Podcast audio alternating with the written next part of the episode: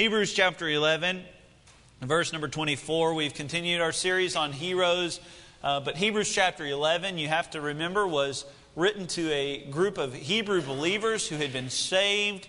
Uh, they had accepted Christ through faith, and they'd received the grace of God because of that, because of their faith. No works, no merit of their own. And yet, the pull and the sway of their old religion and their own faith, and if nothing else, just the remnants of those thoughts, uh, had pulled them back and drawn them back. And, and now the writer of Hebrews is writing to them, and this chapter is used as a sort of hall of fame of great men and women throughout uh, their heritage, their Jewish heritage, and they're looking back on these people and he's saying all of them, all of them, from Enoch to Abraham to Isaac and Jacob and Joseph, all of these men, every great thing they ever accomplished was through faith. But more than that, their relationship was with God was achieved by faith. It was not because they were qualified any more than you are. It was not because they were better than you. And I'll tell you, sometimes the temptation is there that we would read our Bible and imagine that the men and women in these pages are somehow more qualified or better than us. But the reality is, the only thing that makes these men and women great is their faith in a great God. And that's what the Hebrew writer is trying to tell these Hebrew believers here. He's trying to say, these men and women were saved by faith. And now we come to Moses. As we studied last week, Moses' parents, Amram and Jochebed, as they had the faith to let go of Moses on that river, as they had to trust God with their situation. Now we find we're more into Moses' life. And in the next five verses, the, the writer of Hebrews sums up all of Moses' life in five verses. Let's read them together. The Bible says in verse number 24 By faith, when, when he, by faith, Moses, when he was come to years, refused to be called the son of Pharaoh's daughter, choosing rather to suffer affliction with the people of God than to enjoy the pleasures of sin for a season, esteeming the reproach of Christ greater riches than the treasures in Egypt, for he had respect unto the recompense of the reward. By faith he forsook Egypt, not fearing the wrath of the king, for he endured as seeing him who is invisible. Through faith, he kept the Passover and the sprinkling of blood, lest he that destroyed the firstborn should touch them.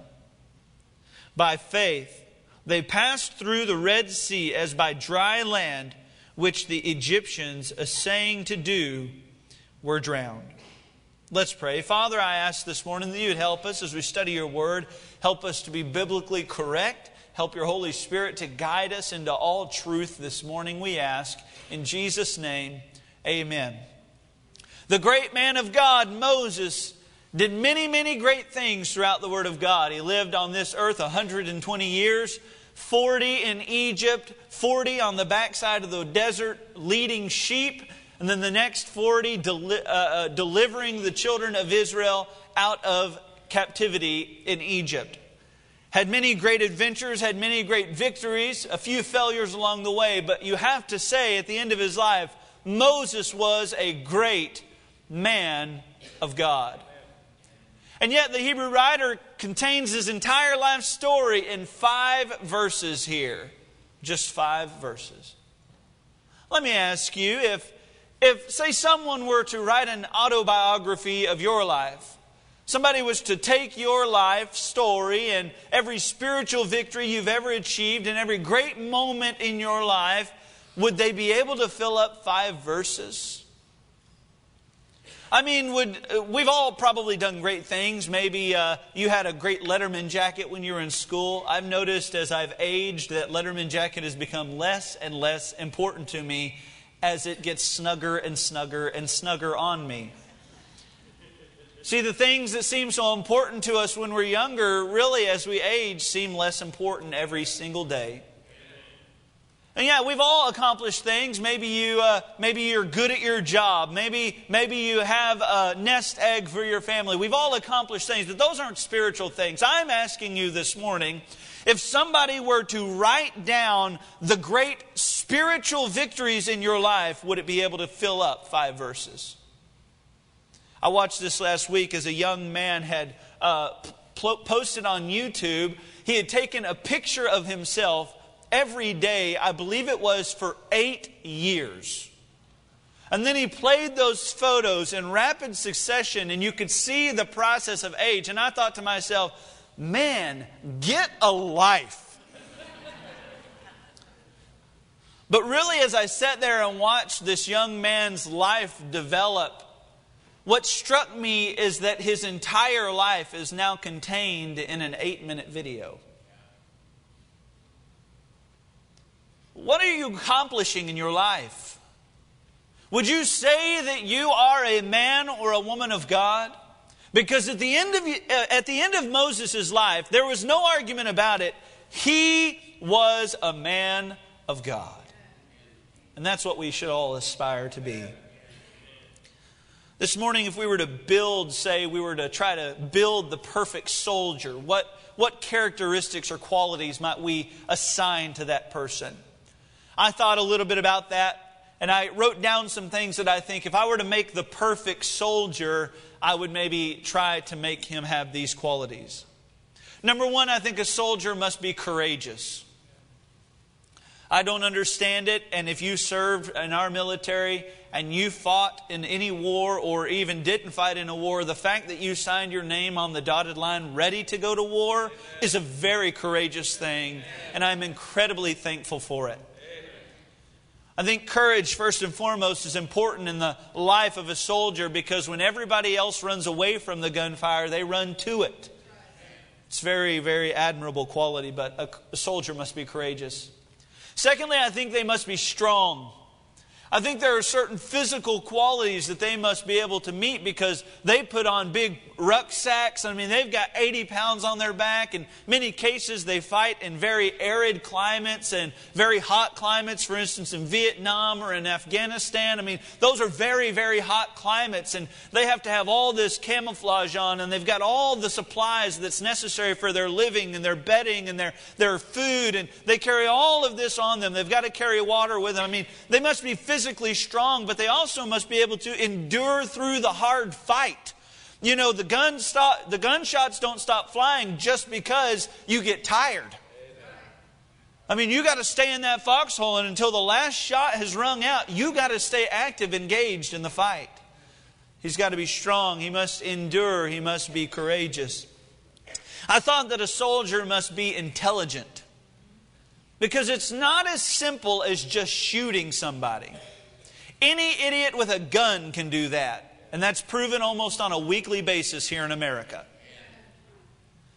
It's not enough to just be able to pull the trigger. You must be able to evaluate your enemy, assess the strategy that they're implementing, and then counter uh, that strategy with that of your own. Many times it takes great teamwork and effort and cooperation for one unit to beat another enemy as they coordinate with one another. Maybe they're flanking them or going around a different direction to get a better vantage point or a better angle on the enemy. You must be intelligent. You can't just send any dummy into war with a gun. Then finally, I think that our soldiers, they just must be valiant just ready to fight for a valiant cause. See, there's people in this world that fight for crazy causes. People that think that just because they can blow somebody up, they're going to get to go to heaven and get 70 some odd virgins is not a valiant cause. People that burn our flags frustrate me because the people that gave them the freedom to burn those flags were the people that were standing under those flags as they fought for their freedom to do that. Our soldiers are fighting for a cause greater than their own life, and that to me is very admirable. And I think if you have those qualities, you have, at least by my estimation, maybe you could add others, a pretty perfect soldier. But this morning I look at a man of God, and I understand that a man of God is not a title easily achieved. I certainly don't throw it around uh, uh, flippantly. When we invite somebody to this pulpit and I tell you that they're a man of God, it's because I know that they're a man of God. And I know them personally, and I have a relationship with them. And if I ever say to you that this man is a man of God, you must understand me. That is about as high of a title as I can ascribe to any one person. Amen. Moses is that kind of man. So let me ask you, what qualities made up his life? That made him this type of man? What, what qualities made up the character that he had that made him a man of God? I see two very easy. You say, Brother Andrew, not three? No, just two this morning. two qualities that made Moses a man of God. Number one, a quality of commitment. He had committed himself to God, unlike very many people in the Bible.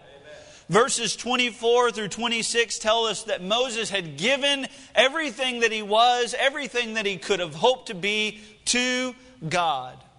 The word commit means to pledge or to bring a certain course or policy. It means setting yourself on a journey and not deviating from it.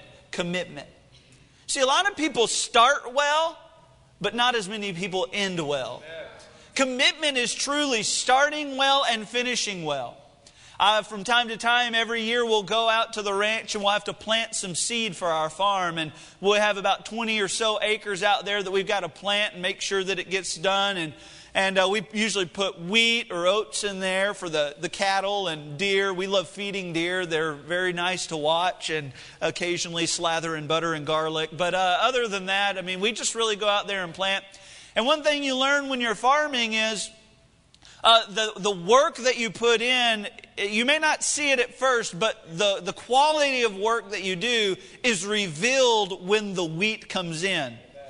I remember when I was younger, Dad set me on the tractor and he said, All right, Andrew, this is the grain drill. We put all the seed in the grain drill. Here's what I need you to do I need you to go down and back and down, and you're going to plant the seed that's going to grow. Man, when that seed came up, it looked like I had been imbibed when I was doing it. I'm talking about, looked like Jim Beam was sitting with me on that tractor. Jim Beam, I think. I don't know. I'm not real. Help me out, uh, Brother John. What is it, Jim Beam or Jim? I'm just kidding with you, buddy. I'm just kidding with you. But man, when that wheat began to come up, man, it was all wavy and I didn't hold a straight line. And as I've, as I've grown, as I've had more experience, you know what I've learned is the only effective way to actually planting your wheat in a straight line? It's picking an object out at the other end of the field, whether that's a fence post or a telephone pole or even a dead tree that sticks out. Fixing your eye on that object and not deviating from look, don't, don't look away from it. Because if you look away from it for one moment and look back at what the, the drill's doing or maybe what your tire's doing, guess what? That's when you start to veer. And what, what Moses, the man of God, did is he set his eyes on God. And no matter the children of Israel's murmuring or complaining, no matter how tough Pharaoh might have been to negotiate with, all of this really was just circumstantial and, and, and changing things. But the one unchanging thing in Moses' life was that which was said to him at the burning bush. And he says, When, when uh, I ask who sent me, what should I say? And God said, I am that I am. The Bible says, the Lord never changes. And that was the one unchanging thing in Moses' life. So Moses committed himself unto God. But no matter how firm our commitment in God may be, there will always be obstacles that try to pull us away from that commitment. There were in Moses' life. Number one, I want you to see this morning that prominence was somewhat of an obstacle for him. By faith, Moses, when he was come to years, refused to be called the son of Pharaoh's daughter. Now, why did that, why did the Bible put it like that? Well, I think the Bible put it like that because there was certain prominence that came along with being the son of a princess. I mean, he was he had the esteem of his colleagues. I mean, he had the position that everybody wanted. He, he was somebody in Egypt. He was the son of the princess. The Bible tells us that he looked at that relationship and he looked at that uh, uh, prominence and he just said, you know what? I really don't want it because I would rather have a relationship with God and identify with the people of God than to have everybody looking at me and saying, wow, he's really achieved something great. And as sad as it is to say, there are many Christians who, throughout the course of their life, fall prey to this obstacle. The fear of man bringeth a snare, the Bible says. You know why that is? Because you can never please everybody. And the moment you think you finally get the promotion that'll finally make you mean something for your family, guess what? There's going to be another position that you want next week. The moment you finally get along with everybody, guess what? Somebody's going to be born you won't get along with. The fear of man bringeth a snare. Trying to get somewhere without God's help is a uphill battle, and guess what? You're probably rolling backwards.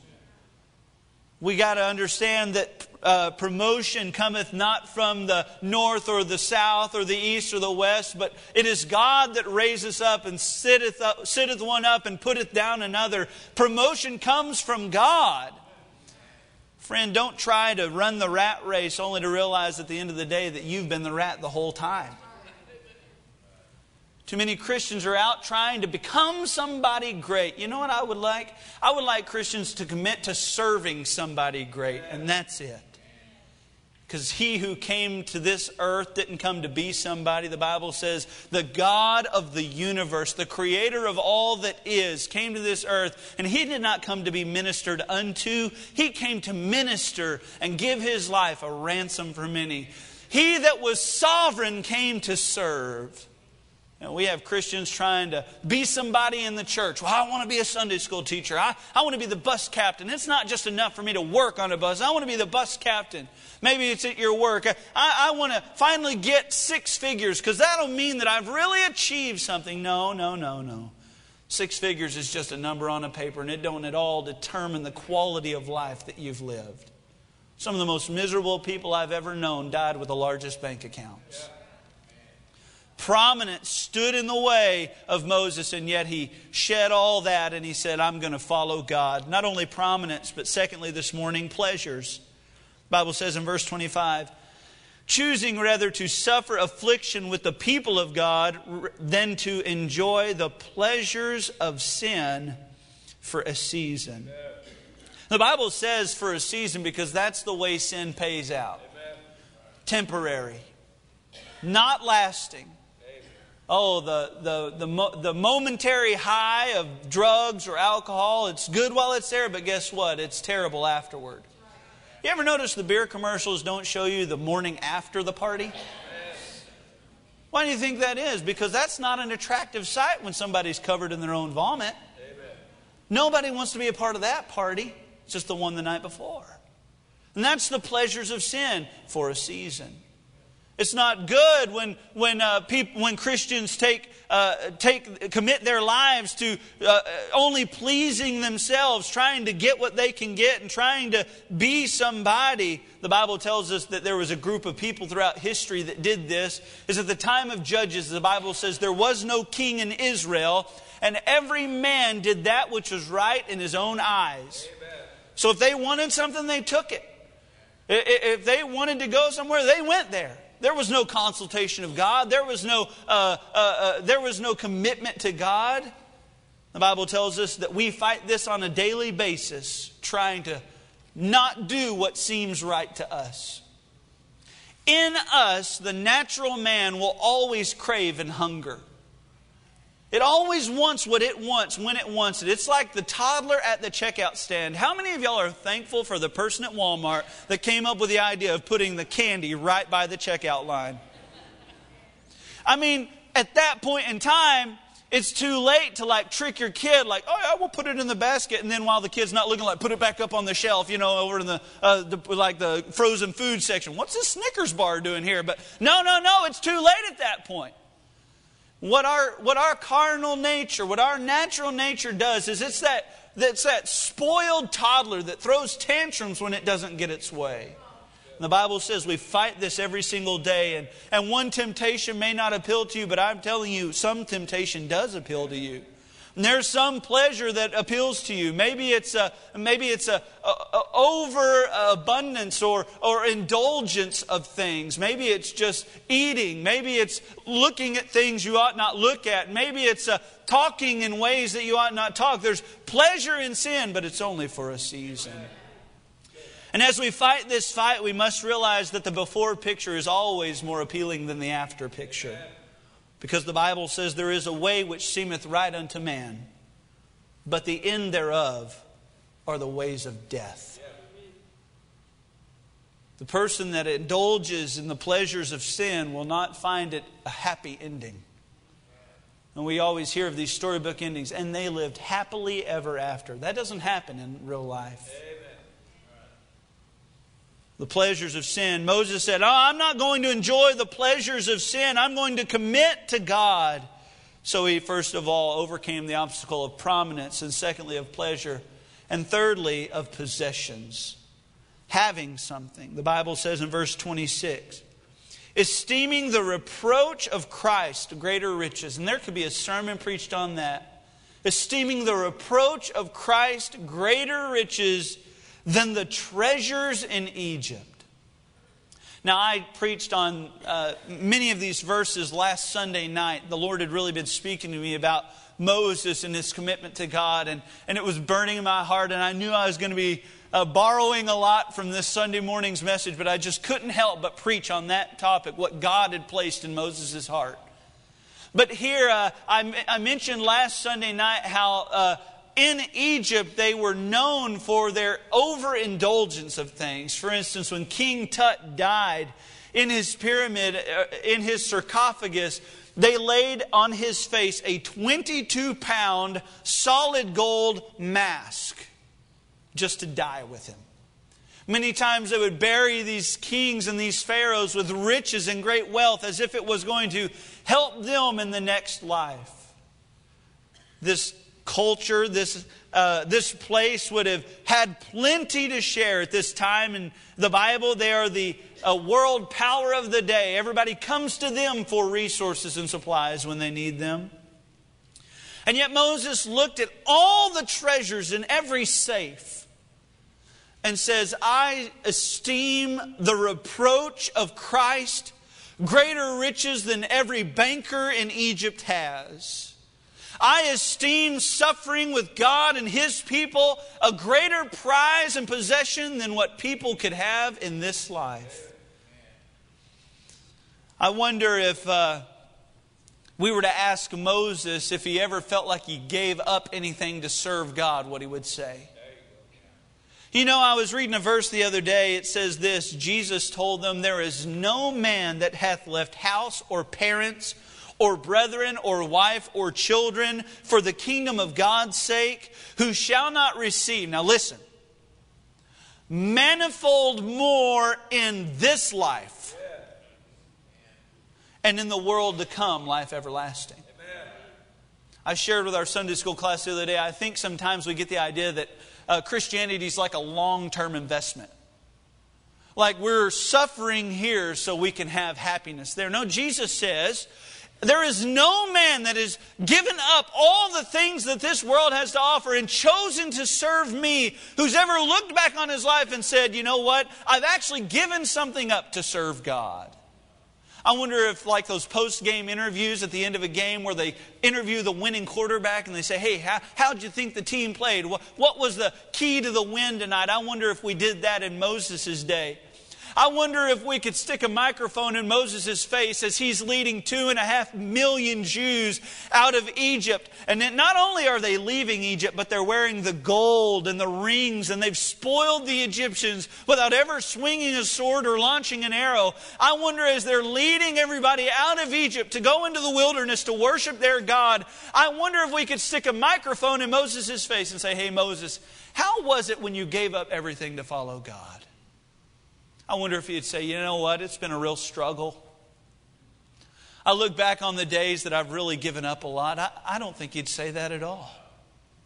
I wonder if we could go to the Red Sea crossing as Moses puts that staff up in the air, and man, maybe the earth shook. I don't know exactly how it happened, but the water began to part as Pharaoh's armies closing in behind them, the cloud, the pillar of fire separating them from the Israelites. And I wonder if Moses, he says, Stand still and see the salvation of the Lord. And as he says those words, the waters begin to part and the ground becomes dry. I wonder as he starts to lead those children children of Israel through that Red Sea. I wonder if I could take a microphone this morning and put in his face at that exact moment and say, Hey, Moses, what's it been like giving your life to serve God? I wonder if he'd say, You know what, Brother Andrew, I really regret it.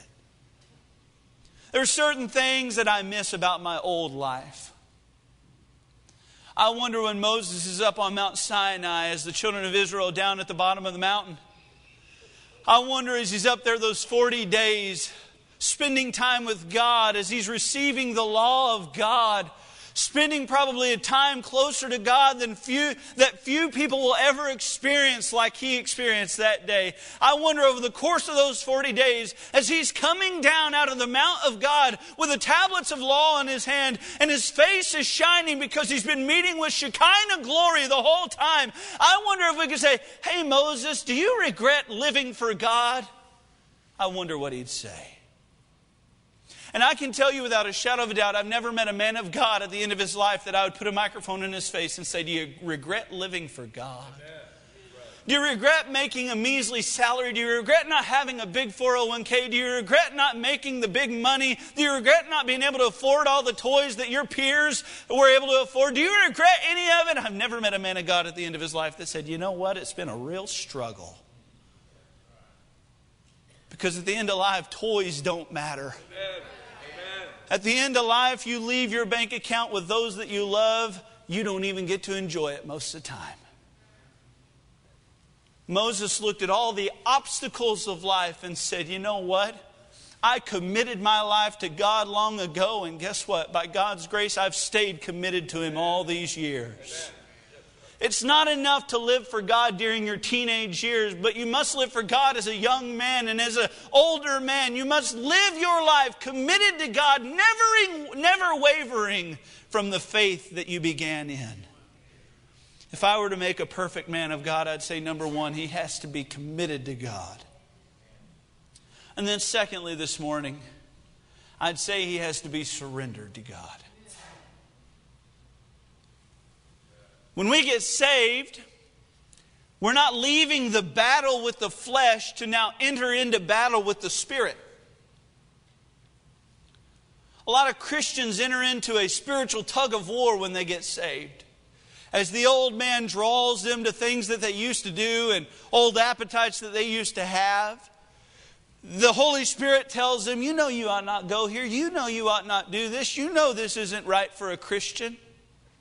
And we began to barter. We began to negotiate with God as if that's a winning proposition. You know what, God? I, will go to church Sunday morning, and then the rest of the week I'll try to not say many cuss words. But Lord, I just don't think I can do the Sunday morning, Sunday night, Wednesday night thing. That's just not for me. Maybe it's good for other people. It's just not for me. And we negotiate with God like this.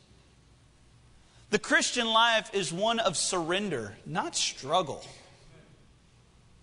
My dad pulls his hanky out sometimes and tells us back in the old days they would wave those hankies, showing how they were surrendering their lives to God. Surrender, total surrender, absolute surrender to whatever God has for him. Notice in verse number 27, the Bible says, By faith he forsook Egypt not fearing the wrath of the king, for he endured as seeing him who is invisible. Now, you can choose to interpret this verse one of two ways. The forsaking of Egypt either is when he first left Egypt for Midian. So, at the moment when he slays the Egyptian man in anger, and news gets back to Pharaoh and the Bible tells us that Moses fled from Egypt to Midian, you could say that that is the case here. The issue I have with that is the Bible says, not fearing the wrath of the king, And in Exodus chapter number 3, the Bible says, or in chapter number 2, the Bible says, and Moses feared. It doesn't specifically say he feared the king or, or the Pharaoh, but, but it says he feared. So I don't think it's that. Here's what I think it is I think it says, by faith when he forsook Egypt, meaning when he led the children, out, uh, children of Israel out of Egypt, the Bible says he did not fear the wrath of the king. In other words, all those times when he entered the court of Pharaoh, all those times when he went in there and says, God has said, Thou shalt let my people go. All those times when he faced him, knowing full well that Pharaoh had power to kill him. All those times he didn't fear the wrath of the king, he endured. Kept going back, kept going back, and Pharaoh said, Well, you can go, you know, one day's journey, you can go three days' journey, but you got to come back. You got to leave your wives here and your children here. You got to leave your livestock here. Pharaoh or Moses said, No, no, no, no, no. We're not, we're not negotiating. He endured, he stayed faithful under intense pressure. I think that's when it was. It was all those times he entered into the courtroom of Pharaoh to declare, God has said, let my people go. He endured during those times. But do you remember when God initially revealed himself to Moses and told him this great plan? About how he would be the I am that would send Moses and he would go and deliver his people. Do you remember Moses' initial response? He said, Lord, I am not an eloquent man. In other words, me no talk so good. He says, I, I can't go in there and speak to Pharaoh like that. Here's, here's Aaron. Aaron's a preacher. He, he speaks a lot better than me. Why don't, why don't you let him go for you, God? There's no way I could do this. You know what? Moses had to surrender one day in his life that God had gifted him for the ministry that he had called him to. And whether or not he had insecurities about himself, it didn't really matter. He had to surrender his tongue to God. Whatever God told him to say, that's what Moses said. It wasn't up to Moses to decide what he would use his talents for, it was up to God to decide. And he surrendered that to God. Not only did he surrender his tongue to God, but he surrendered his trust to God. Verse number 28, the Bible says, through faith, he kept the Passover and the sprinkling of blood, lest he that destroyed the firstborn should touch them. This speaking of the tenth plague that was brought upon Egypt, when the death angel would come and go throughout Egypt and throughout uh, uh there where the children of Israel were. And, and the only way that the children of Israel would be saved was they were to take a lamb and they were to slaughter that lamb and they were to place the blood upon the doorposts and they were to eat that lamb. There were very specific instructions given. It was the first month of the year, and the Bible says that on the 10th day of the first month, they would select the lamb. On the 14th day, they would slaughter the lamb. They had a very specific recipe for how they were to prepare the lamb. They were to put it and roast it with fire and eat it with very bitter herbs and eat only unleavened bread. And while they ate the lamb, if one lamb was too many for their household, they were to bring more people in so that one household would feed one lamb and that one lamb would be enough for all that were in the house. The Bible tells us that, that they were to eat the lamb fully clothed with their shoes on their feet, all this process was delivered by God to Moses to the people of Israel. The Bible says Moses did this in faith. And it was the blood that was applied to the doorpost that would determine whether or not the angel would pass over them. That's where the term comes from Passover. Can you imagine being a small child on that night? In a household, maybe not understanding all that there was to understand. You know that you normally, uh, as a slave, didn't go out and slaughter this many first year, spotless, without blemish uh, lambs. So this was a unique night, certainly. You know you didn't normally have guests over this time of night. You know, you normally didn't eat fully clothed. You, you, you probably, as like a 12 year old kid, would understand that, that there were some things that were different about this night. And then maybe in overhearing the conversation at the table between your mom and dad and maybe the other folks that you had in your home, you heard them talking and discussing back and forth what was going to happen. You heard terms like, and the angel of death will come and kill the firstborn of every house. Probably can't even wrap your mind around that. And the fear, the somberness of that environment as as, as you don't know what's going on, but you've just taken Moses at his word and you've put this blood on the doorpost and you don't understand all of it. And as the night progresses, a howl begins to occur in Egypt. The Bible tells us that because of this event, there was a weeping and a wailing like had never been heard before. So throughout the night, you're sitting at the dinner table with your family not words being said.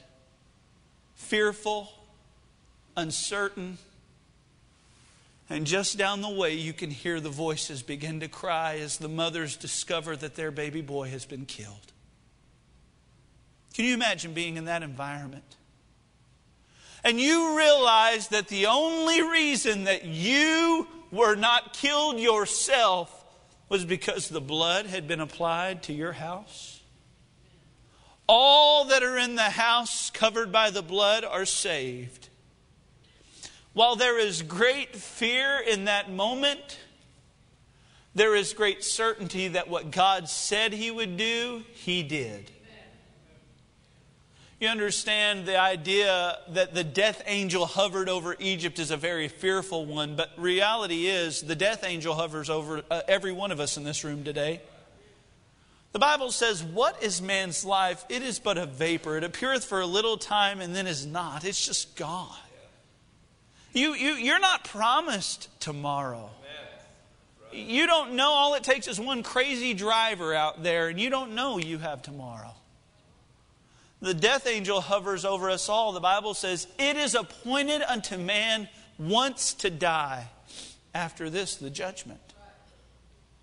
The death angel hovers over all of us this morning, and God's prescription for the children of Israel is the same one for me and you. The Bible says that we are to apply the blood of Christ, God's perfect and precious and spotless lamb, to our life. Amen.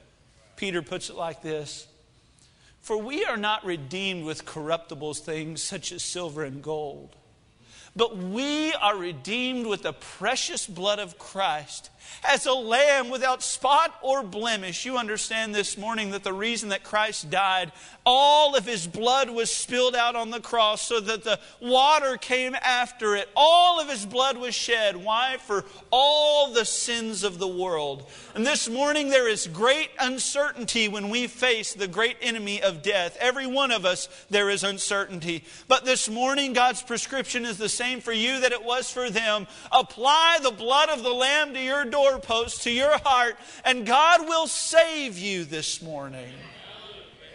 There's great fear and great uncertainty around the table. But if God be for us, who can be against us?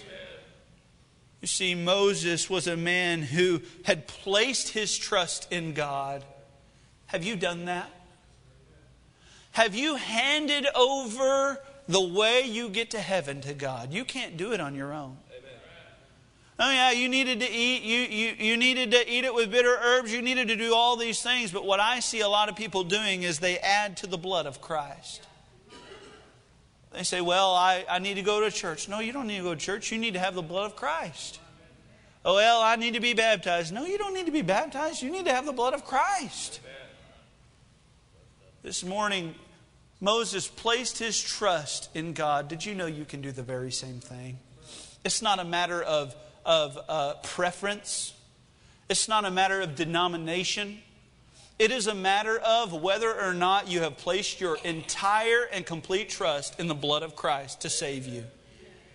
Moses had placed his trust in Christ. And then, thirdly, this morning, as he surrendered his life to God, he surrendered his triumphs to God. The Bible says in verse 29 by faith they passed through the Red Sea as by dry land, which the Egyptians, essaying to do, were drowned. The great moment when God parts the Red Sea and the children of Israel cross, cross the ground there, uh, though it was dry, is a wonderful story in the Bible, a record of what actually happened as Moses, through God's power, parted the water. It's an amazing, amazing event in world history. And yet, Moses was very clear who gave this victory. He said, Stand still and see the salvation. Do you know the rest of it? of the Lord. The Bible tells us that he goes on to say, Which God will show you, uh, for the Egyptians whom ye have seen this day, ye shall see them again no more forever. The Lord shall fight for you, and ye shall hold your peace. The greatest victories of the Christian life are experienced when man keeps his hands out of the battle, when God fights for us.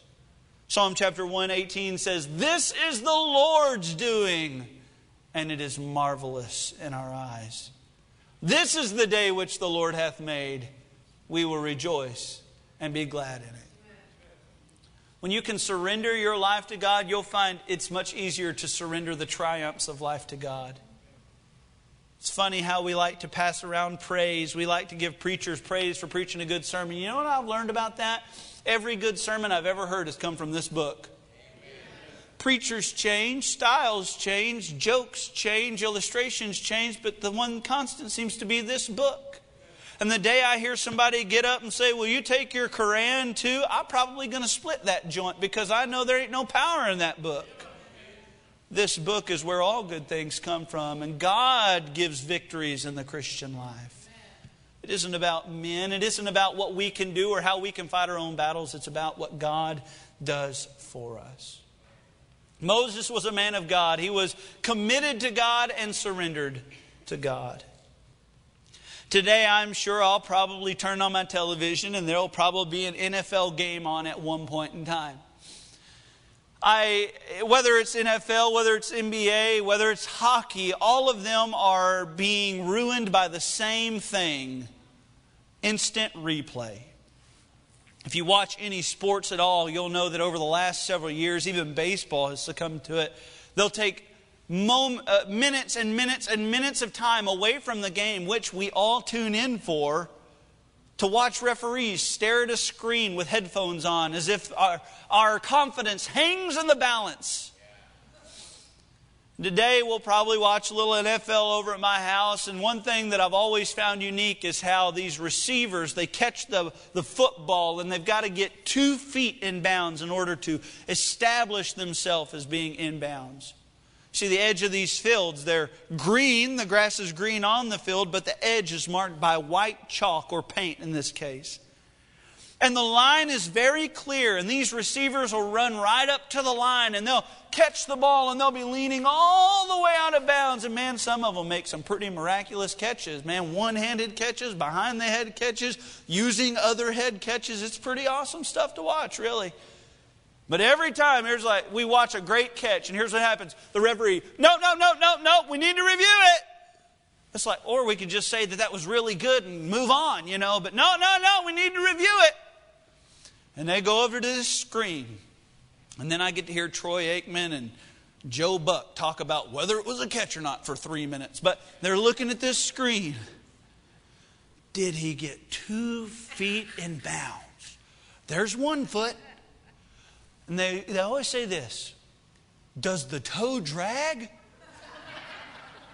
what they mean by that is, as he's going out of bounds, he might get one foot down, but is he able to just barely rake the foot, his foot, maybe even the edge of his cleat, against the grass?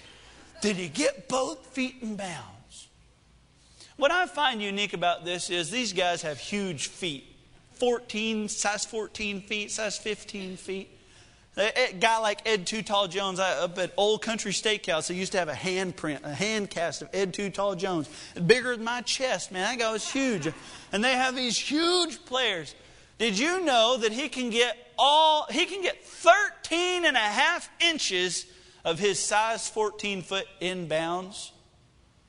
But if one part of his foot touches out of bounds, he's not in bounds.